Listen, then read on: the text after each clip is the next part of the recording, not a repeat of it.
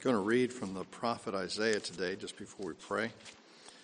It's to remind us who it is that we serve, what he does for us. Do you not know and have you not heard? The everlasting God, the Lord, the creator of the ends of the earth, does not become weary or tired. His understanding is inscrutable. He gives strength to the weary, and to him who lacks might, he increases power. Though youths grow weary and tired, and vigorous young men stumble badly, yet those who wait for the Lord will gain a new strength. They will mount up with wings like eagles. They will run and not get weary. They will walk and not become tired. Let's pray.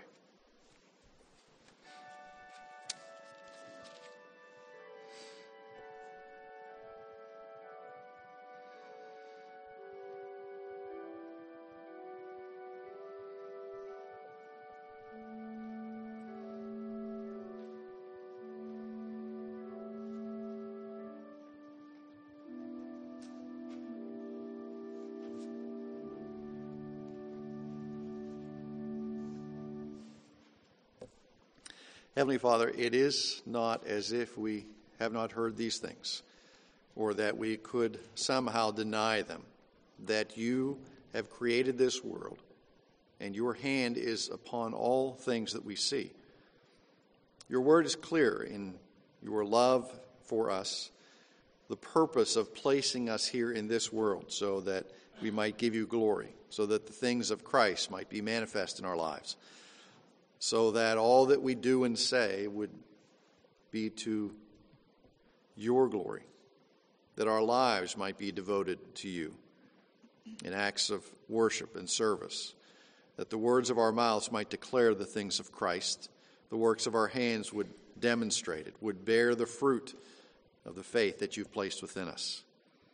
Lord, when those days come upon us that we are weary, that we are tired, that this world presses upon us, that through perhaps struggle or trial, trauma, disaster, or simply the pace of life where we grow weary and tired, we are reminded that it is you who give strength, a strength that is not our own.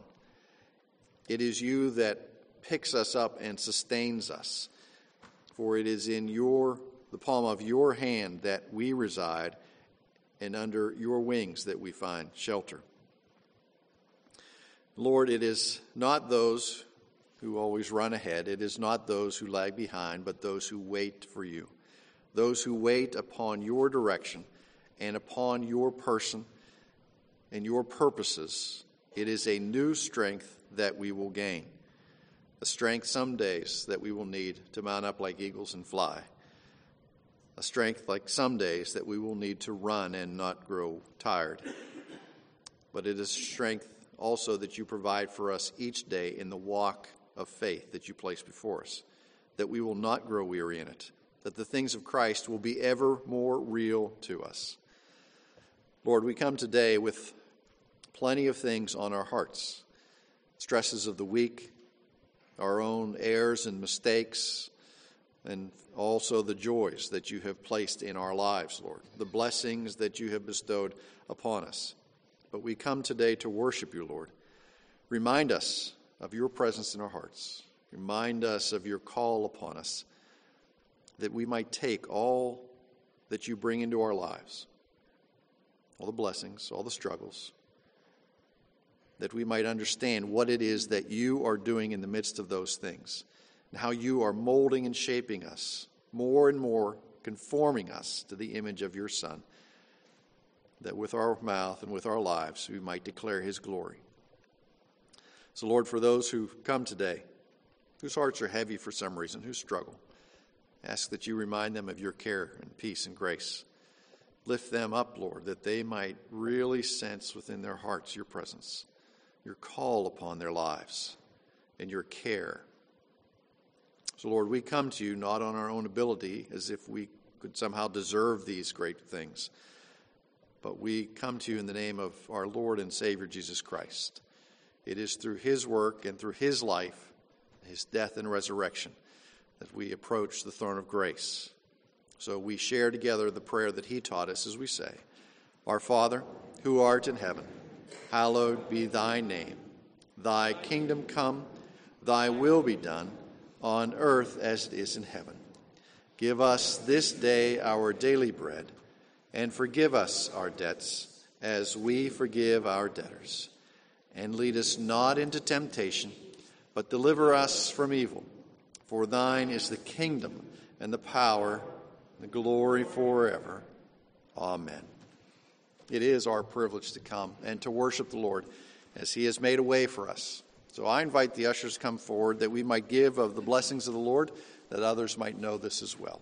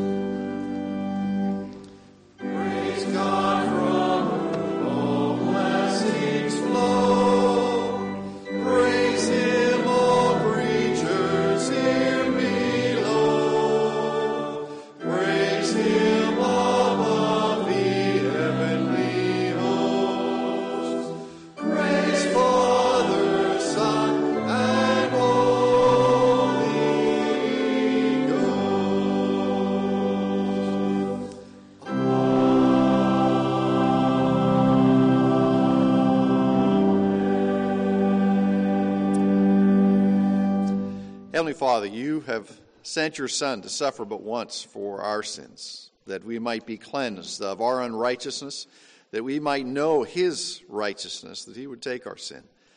Lord, we pray that these tithes and these offerings would be used so that others might know that as well, so that the truth of the gospel of Jesus Christ might penetrate their hearts and minds, their eyes would be open to it, that your grace and your mercy would reign in their lives that the work of your church, the spreading of the gospel of Jesus Christ, would go forward. And we ask in his name, amen.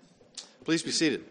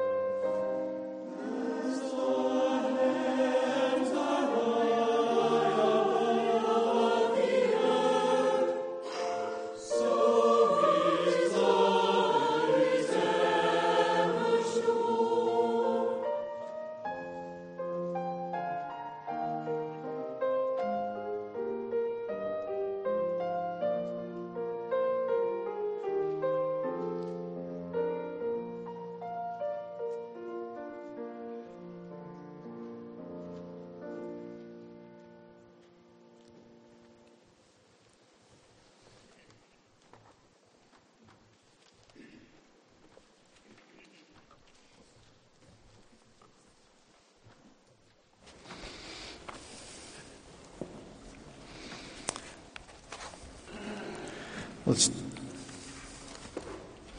let's turn in uh, our Bibles to Jude, verse 6 this morning.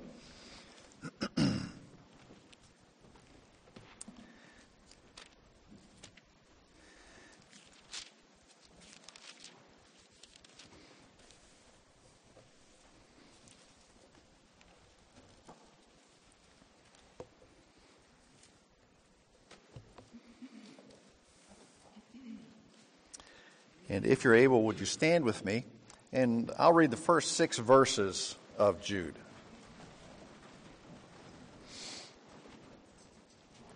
Heavenly Father, we ask that you would come upon us this morning. Provide for us understanding and insight into your word, that our eyes would be opened through the power of the Spirit, that your word would dwell in us, that we would understand it, that because of it we would seek after you even more diligently. We ask this in Christ's name. Amen. So, Jude, and we let's deal with verse 6 today, but uh, just to get the context, we'll read all the way through up to verse 6. Jude, a bondservant of Jesus Christ and brother of James, to those who are call, the called, beloved in God the Father, and kept for Jesus Christ, may mercy and peace and love be multiplied to you. Beloved, while I was making every effort to write to you about our common salvation, I felt the necessity to write to you appealing that you contend earnestly for the faith which was once for all delivered to the saints. For certain persons have crept in unnoticed, those who were long beforehand marked out for this condemnation, ungodly persons who turn the grace of our God into licentiousness and deny our only Master and Lord, Jesus Christ. Now I desire to remind you, though you know all things once for all, that the Lord, after saving a people out of the land of Egypt, subsequently destroyed those who did not believe. And angels who did not keep their own domain, but abandoned their proper abode, he has kept in, in eternal bounds, bonds of darkness for the day of judgment. This is God's inspired word for us today. So please be seated. and you'll notice he begins in verse 5 and gives uh, three illustrations, remember, of uh, people who, who have known the truth and heard it and, and seen it and turned their back upon it. So last week, uh, last time we dealt with the um, uh, illustration of the Jews in the Old Testament, and today we are dealing with an example of angels who turn their back on the things of the Lord. Now, I, I can remember, uh, I think I was still in high school uh, when the first Star Wars movie came out. And we went to the theater, and sure enough, the line was so long that we couldn't get into the theater. Okay, and now you can see them almost every weekend or buy the DVDs, and and um, you know those were the the good Star Wars ones, the four, five, and six, not the one, twos, and threes, and uh, it just depends upon your taste, I guess. But but George Lucas in in the story of, and the story centers around this this guy, uh, Anakin Skywalker, who becomes a Jedi Knight. Okay? And he has this great power and this great ability, but he was seduced by the the dark side, okay? And it's the dark side of the force. What's the force? Uh, uh I'm not going there. But he was seduced by the dark side and became uh, affectionately known as Darth Vader, the guy who breathes heavily, okay? Now, um, well, you think of, of what seduced him to the dark side, and it was the power of the dark side, the power that was available. Well, what seduces us to the dark side? I, I began to think, and just some categories power, of course, personal gain, maybe a, an appeal to pride. Uh, these might be the most powerful draws to the things of evil to us. But Star Wars is a fictional account of the future. Jude 6 is a literal account of what has happened in the past by those who were seduced by the dark side, so to speak. Now, we saw in Jude 5 how the Israelites turned their back on the Lord and an entire generation was uh, killed, everybody over the age of 20. They died in the wilderness, not permitted to enter into the promised land because of their disobedience. They were not seduced as much as they uh, they lacked faith, okay, or they lacked the application and trust of the Lord. Now, they saw these great things of what the Lord had done. I mean, they had uh, brought these plagues upon Egypt. He had uh, turned them loose. He'd parted the sea. He'd provided for them time and time again. They got to the promised land and they went, Oh, there are giants there and we can't get in and, and too many walled cities and the Lord can't do this except for Joshua and Caleb who said, Come on, let's go. They sided with the other spies and as a result, most of them over the age of 20 did not get to see the promised land. Well, our second example of those who will be judged for apostasy is the judgment upon the angels. Verse 6 And angels who did not keep their own domain, they did not stay within their own position of authority. That's who this judgment is upon. Now we know that Satan fell, so we've got all of these things are tied in. So we're going to go to several places today because we'll see how these things fit in the overall scheme of Scripture. Now, Jude does not really elaborate on these things. He just passes over them and mentions them, assuming, assuming and I, I would have to assume that he is assuming, um, that really makes it tough, doesn't it? Um, that his audience understands what he is referencing. So let's go to Isaiah chapter 14.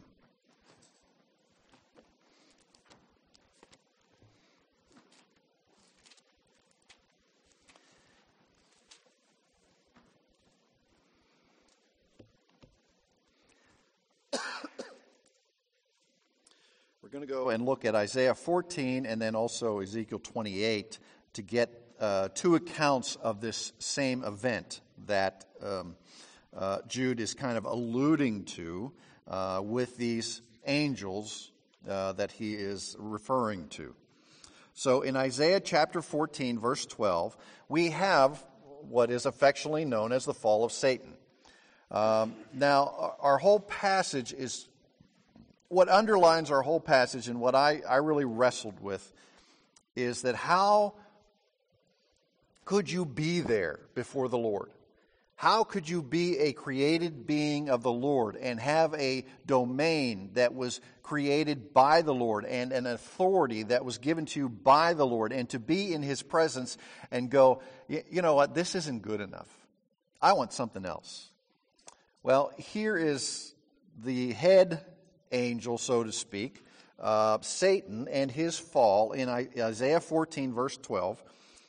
How you have fallen from heaven, O star of the morning, son of the dawn. You have been cut down to the earth, you who have weakened the nations. But you said in your heart, I will ascend to heaven. This is the pride portion. I will ascend to heaven. I will raise my throne above the stars of God, and I will sit on the mount of the assembly. I will ascend above the heights of the clouds. I will make myself like the Most High. Nevertheless, you will be thrust down to Sheol, to the recesses of the pit. This is the fall of Satan. He wanted to be more than God. He had this, this pride, this desire to go beyond the area and the world that he was created for and what he was given to do. Now turn over to Ezekiel chapter 28. We go to Isaiah and Jeremiah and Ezekiel.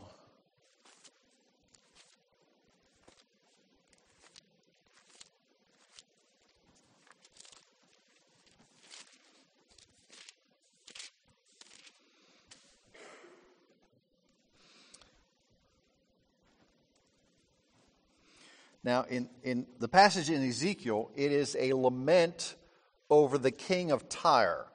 But the king of Tyre is also, uh, how should we say, also fits the category or is an allusion as well to the fall of Satan. Okay? So the immediate context is the king of Tyre. Uh, the larger context is the um, issue with Satan. So Ezekiel 28, verse 12. Son of man, take up the lamentation over the king of Tyre and say to him, Thus says the Lord God, You had the seal of perfection, full of wisdom and perfect in beauty. You were in Eden, the garden of God. Every precious stone was your covering the ruby, the topaz, the diamond, the beryl, the onyx, and the jasper, the lapis and lazuli, and the turquoise, and the emerald, and the gold. The workmanship of your settings and sockets was in you on the day that you were created, they were prepared. You were the anointed cherub who covers, and I placed you there. You were on the holy mountain of God. You walked in the midst of the stones of fire. You were blameless in your ways from the day you were created until unrighteousness was found in you.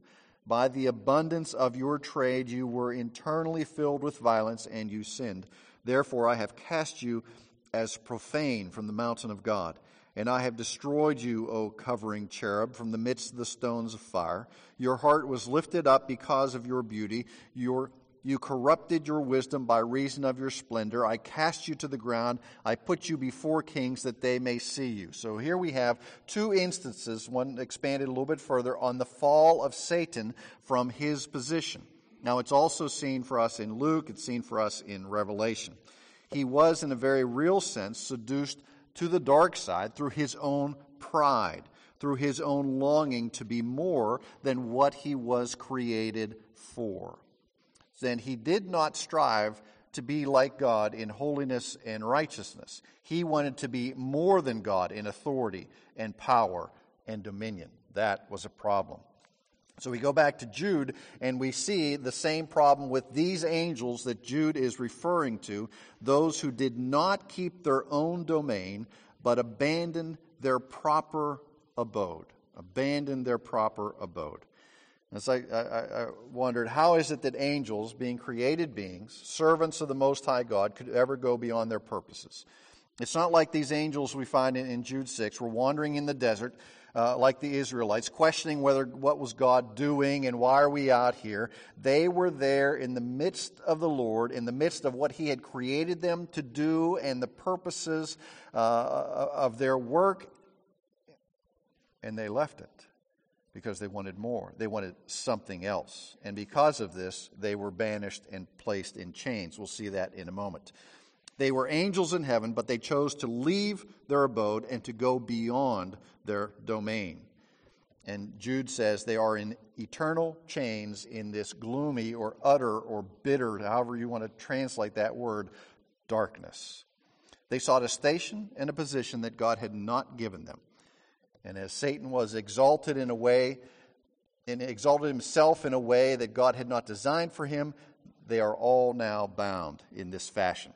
So Jude 6 is, as, as we kind of hinted at, is really complex, and Jude doesn't lay it out for us, but we've got to go to a lot of different places to understand exactly what Jude is saying here. So, as I said, he mentions it in passing, assuming his crowd will know what he is talking about. Well, obviously, the topic of the angels is they did not stay within their first position or their first habitation. The Greek word for stay here means to guard or protect and then for position means rule or dignity or domain. So the angels failed to guard their first domain. Instead of sticking with the dignity and the responsibility and the, the uh, rule that God had given them, they left their habitation. That habitation was in heaven, what they were created for, and deliberately turned away from what was consistent with their nature and their purposes and sought selfishness and sought sin. Now, what was so bad about leaving their first place and not staying within their own uh, position of authority? Two reasons, two things here. What was so bad? Number one, God told them not to do it. Now, we, we think, is that really bad? Well, of course that's really bad. I mean, there are certain things that God says do not do, and when you do those things, you should assume that there's going to be a penalty for that. So they went beyond what the Lord said to do. Um, Secondly, look at verse 7 of Jude. This gives us some clue as to the specifics of what their sin was. Just as, so this is a comparison uh, in, in, in, in type to the sin of Sodom and Gomorrah, just as Sodom and Gomorrah and the cities around them. So this was their problem. Uh, they indulged themselves in what? gross immorality and went after strange flesh. Gross immorality and strange flesh. So, exactly what this was is not laid out specifically, but it is given as a clear comparison with what went on at Sodom and Gomorrah and what these angels did. Now, to remember the sin of Sodom and Gomorrah, the men of those cities, their gross immorality was their homosexual behavior and, and their licentiousness throughout uh, the entire city, but they're also, that's their gross immorality, but they also went after strange flesh. God sends the angels to save Lot and to get him out of the city. So these two angels, and, and angels typically are, are shown as men, uh, are male in, in Scripture, show up at Lot's house, and the men of the city come, and they want to have relations with these two men. Okay, and they are so bent on this that they they lack any other vision or any other idea. They just want these two. That whether they knew they were angels or not, I, I don't know, but they want these two. Now, the fallen angels in Jude 6 did the same type of thing except in reverse. Okay? The unnatural desire or, or other flesh of verse 7, it says, they went after strange flesh. Here, that's heteros, a different. They went after a different nature, a different kind, or a, a different uh, type of flesh than they were. So, just as the men of Sodom lusted after a different type, different nature, those two angels in particular. So the angels listed here in verse 6 of Jude lusted after a different nature, and that would be human women. Now, what event would Jude 6 be referring to? Jude 6 is referring to Genesis chapter 6. So let's go back to Genesis chapter 6.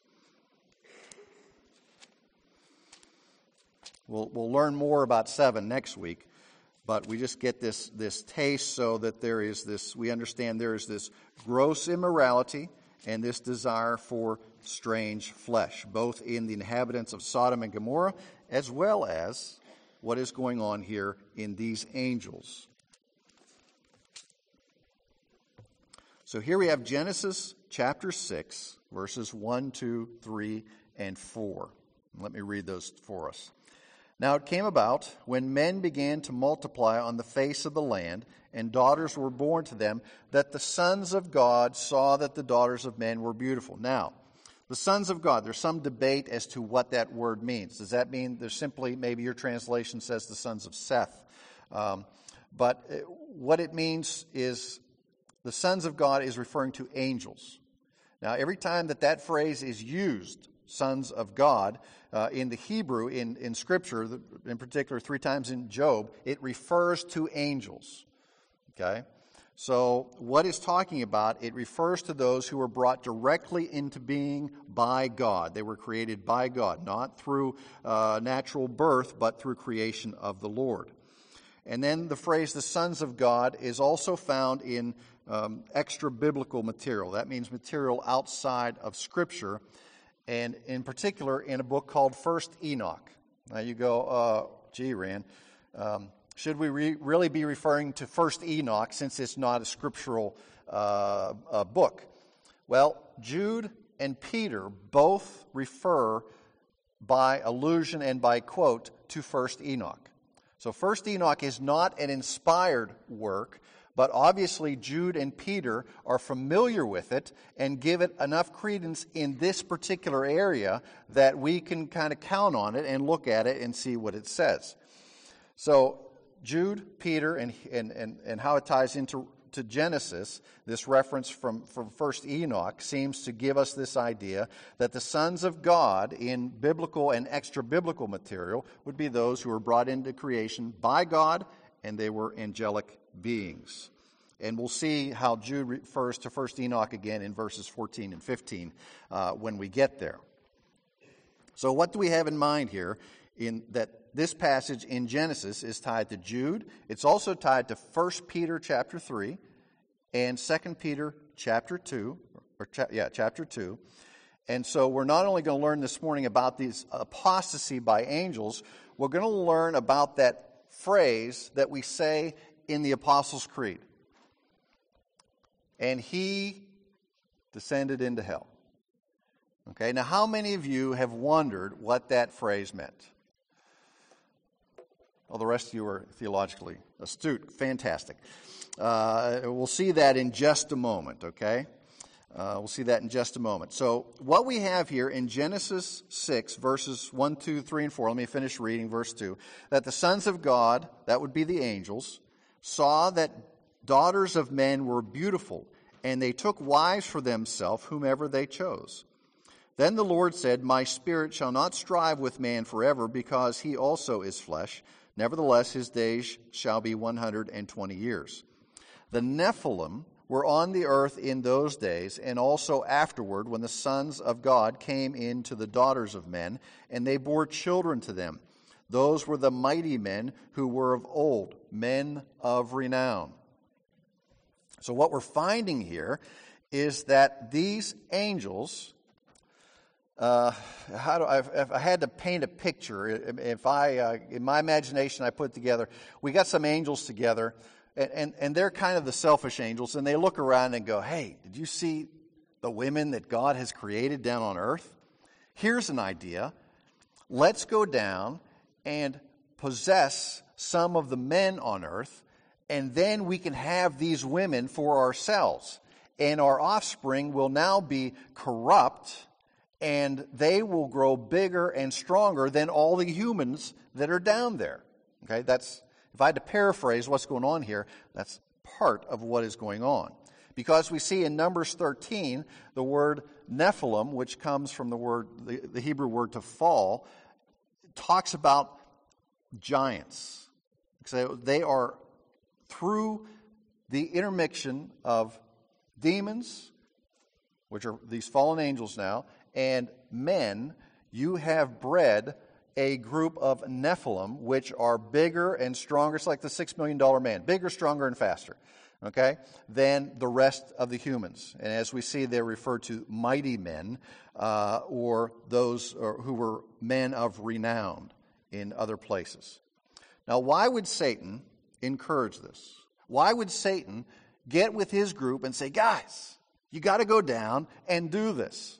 Okay, why would he encourage this? Well, he'd already corrupted Cain, remember? He'd come and, and, and uh, because of the fall, sin was now involved. Cain killed his brother, but salvation and victory over Satan was guaranteed through the offspring of the woman. So the best way for Satan to win is corrupt the entire offspring of women. So he gets with these, this group of his uh, um, bad angels and he sends them down to breed with these women, so to speak, and to corrupt the entire human race.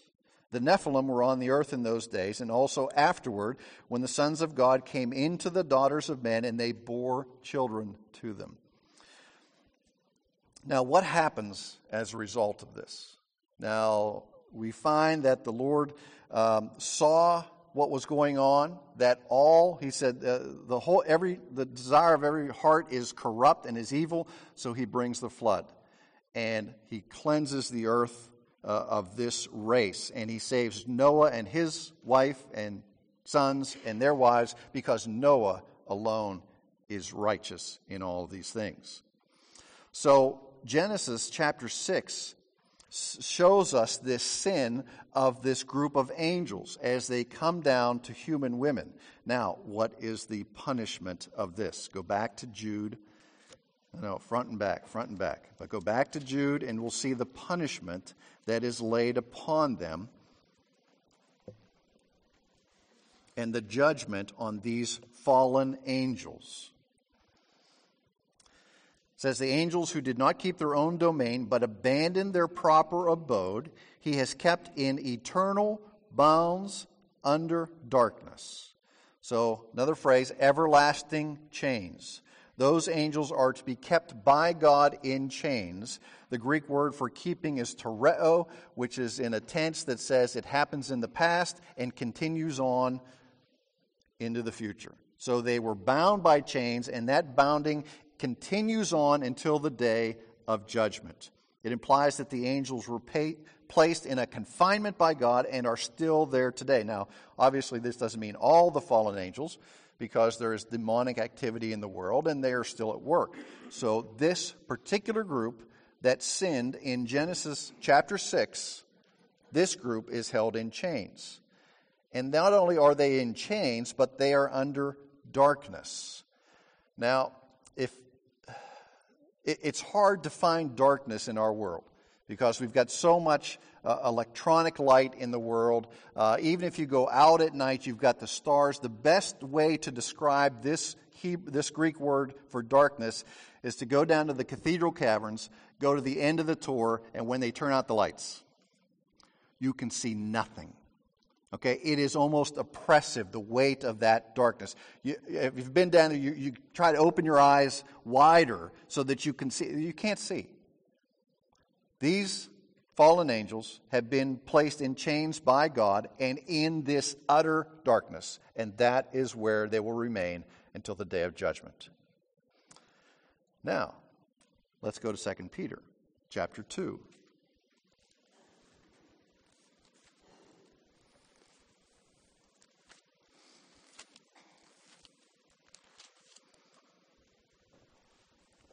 Second Peter chapter 2 describes this same incident. Verse 4 For if God did not spare angels when they sinned, but cast them into hell and committed them to the pits of darkness reserved for judgment, and he goes on and on, but he, he, in verse 5, he did not spare the ancient world, but preserved Noah. So we see that he's tying these angels in to the events around Noah. So we're talking about the same angels here. And he uses this word hell.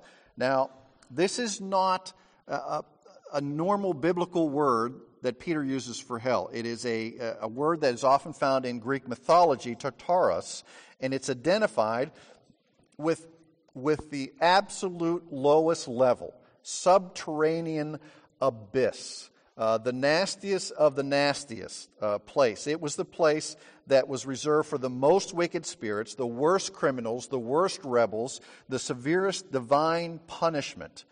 That's what this word means. Now, it's not uncommon for biblical writers to use these extra biblical words that are used in common usage, like Jesus calls hell uh, Gehenna. Gehenna was the trash heap next to Jerusalem where they would throw all the trash and the fires burned continuously. As the gas was released from, from the trash or the methane formed, uh, these fires would burn unceasing. And he talks about that and uses that as an example to the punishments that the non believers will find in hell. Well, Peter is using this word tartaros to show us how deep and how dark these, this place is where these angels who had it all, knew it all, saw their domain, and rebelled against our Heavenly Father, this is where they are. He uses a familiar word to designate this. First, Enoch uses it, Jude uses it again in verse 14. Now remember, these angels were created to occupy a domain in God's heaven. They had every, every authority to do what they were created to do. They had the position before the Lord, and they left it. And they left it. Verse 5 And God, who did not spare the ancient world, but preserved Noah, a preacher of righteousness, with seven others, and he was brought, and when he brought flood upon the ungodly, and then, then he goes on to condemn Sodom and Gomorrah, and on and on and on. He's talking about this judgment that is there in these lives, and in the lives particularly of these angels. Now, go back a couple pages to 1 Peter chapter 3.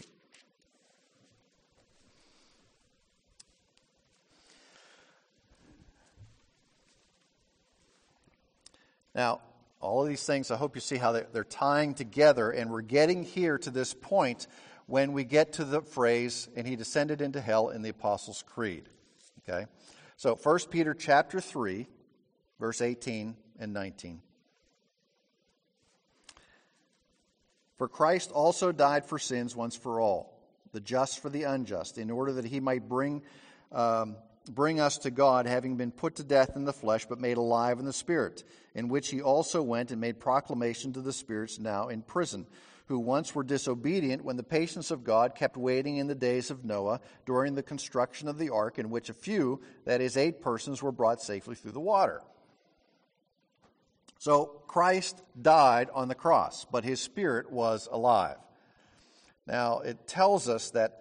Um, what was going on with his spirit when his body was in the grave. Now, there historically have been two explanations for what the phrase descended into hell means.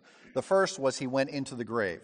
Hell, used in this uh, context in the Apostles' Creed, is another way of saying the grave. The second explanation is this passage from 1 Peter, that it refers to the same incident that Peter talks about uh, in, in 2 Peter, Jude talks about in his epistle, and these angels who were cast into this darkness and bound by the chains of the Lord. So this means that when Christ died on the cross, all of hell probably thought, we got him. Okay? He's, he's dead. We've killed the Son of God. But here is Jesus going to the Tartarus, the, the worst, lowest, darkest place in hell, and he proclaims to those angels his victory on the cross and his coming resurrection. Now, he does not go down and evangelize. It's, that's a different word. He makes proclamation. This is the same word that is used by the heralds that would go before the conquering Roman generals as they entered Rome. The, the generals who had overcome the Gauls or whatever, they would come back to Rome and have this long procession uh, of, of spoils and soldiers, and the heralds would go proclaiming their victory.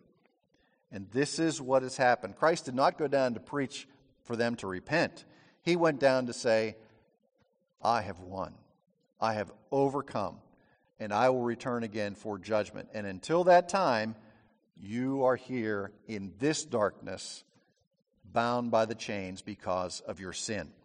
And all this goes back to the days of Noah and these angels who thought it would be cool to come down and attempt to corrupt the human race. So, what we have found is that Jude is now giving us two examples the Israelites and these fallen angels. And next time we're going to see Gentiles. Okay? They had everything, they had personal knowledge of God. They had the presence of God. They had personal experience of His miraculous powers, but still they turned their backs on Him. And after seeing God move in these powerful ways, providing for them again and again, the Israelites said, We don't think God can do this anymore. We don't think He's capable of overcoming these people in, in the promised land and giving us the promised land like He said He would. And then you have this group of angels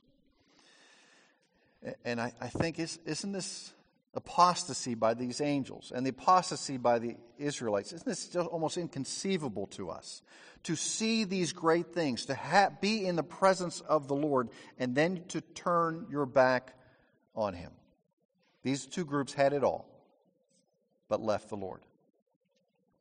How will it be for those in this world who have heard the gospel of Christ, who have lived and grown up in godly homes, attended churches and other activities where the gospel was clearly laid out and had evidence of the things of Christ placed before them, and then for them to turn their backs on all that they have been given and offered.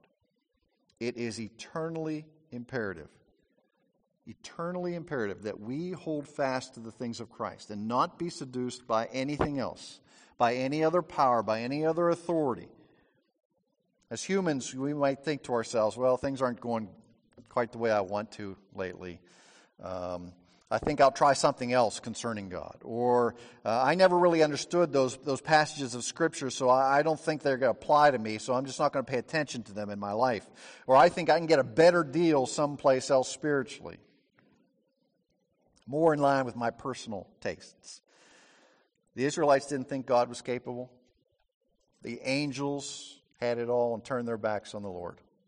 Both groups face judgment. This is what happens to those who hear the things of Christ, close their hearts to the things of Christ. They too will face judgment. We are called to work out our salvation with fear and trembling, to hold fast to the things of Christ, so we never turn our backs on Him. Let's pray.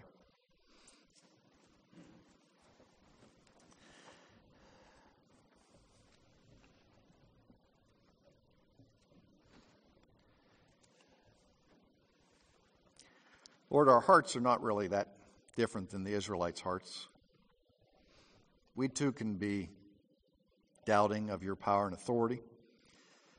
We too can turn our backs on the obvious things that you have done and go and seek after what what's calling us, something that may seem a little bit more according to our likes. Maybe the things of, of Christ seem hard for us now, and we like something easier. Or someone comes along and, and promises us a, a better something if only we compromise a little bit on what Scripture says. Or comes to us and says, This portion of Scripture really doesn't apply to you, don't worry about it.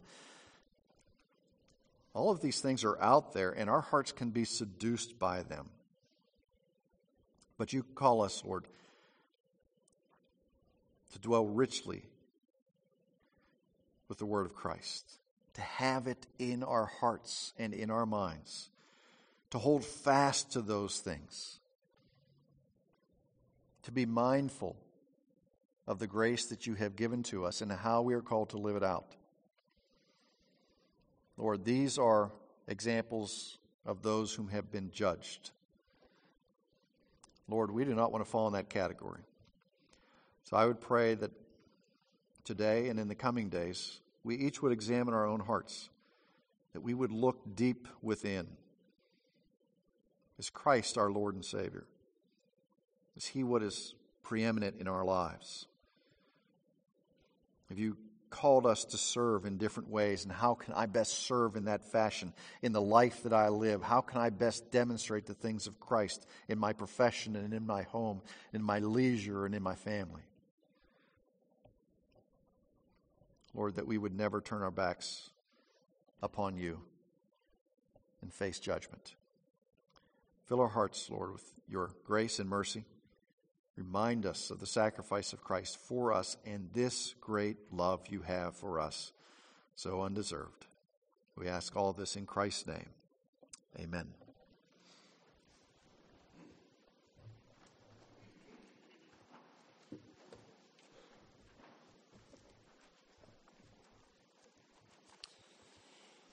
Our hymn is 458. Take my life and let it be consecrated, Lord, to thee. 458. Let's stand as we sing.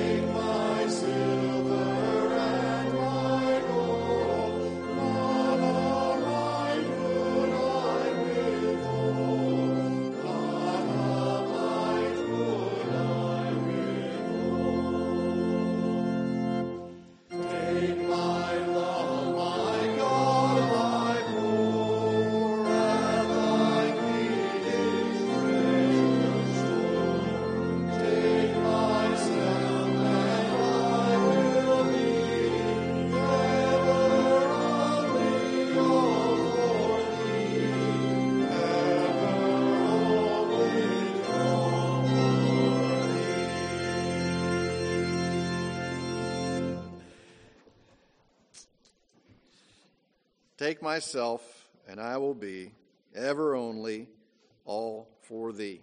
It's a dangerous prayer, a dangerous request, but that is what Christ calls us to.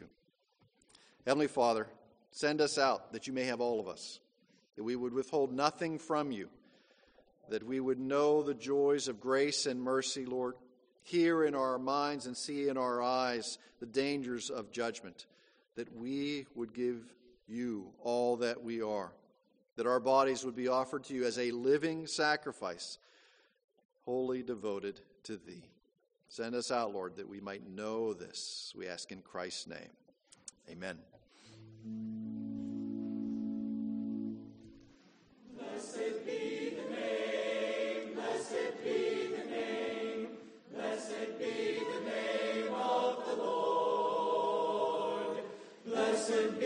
The name.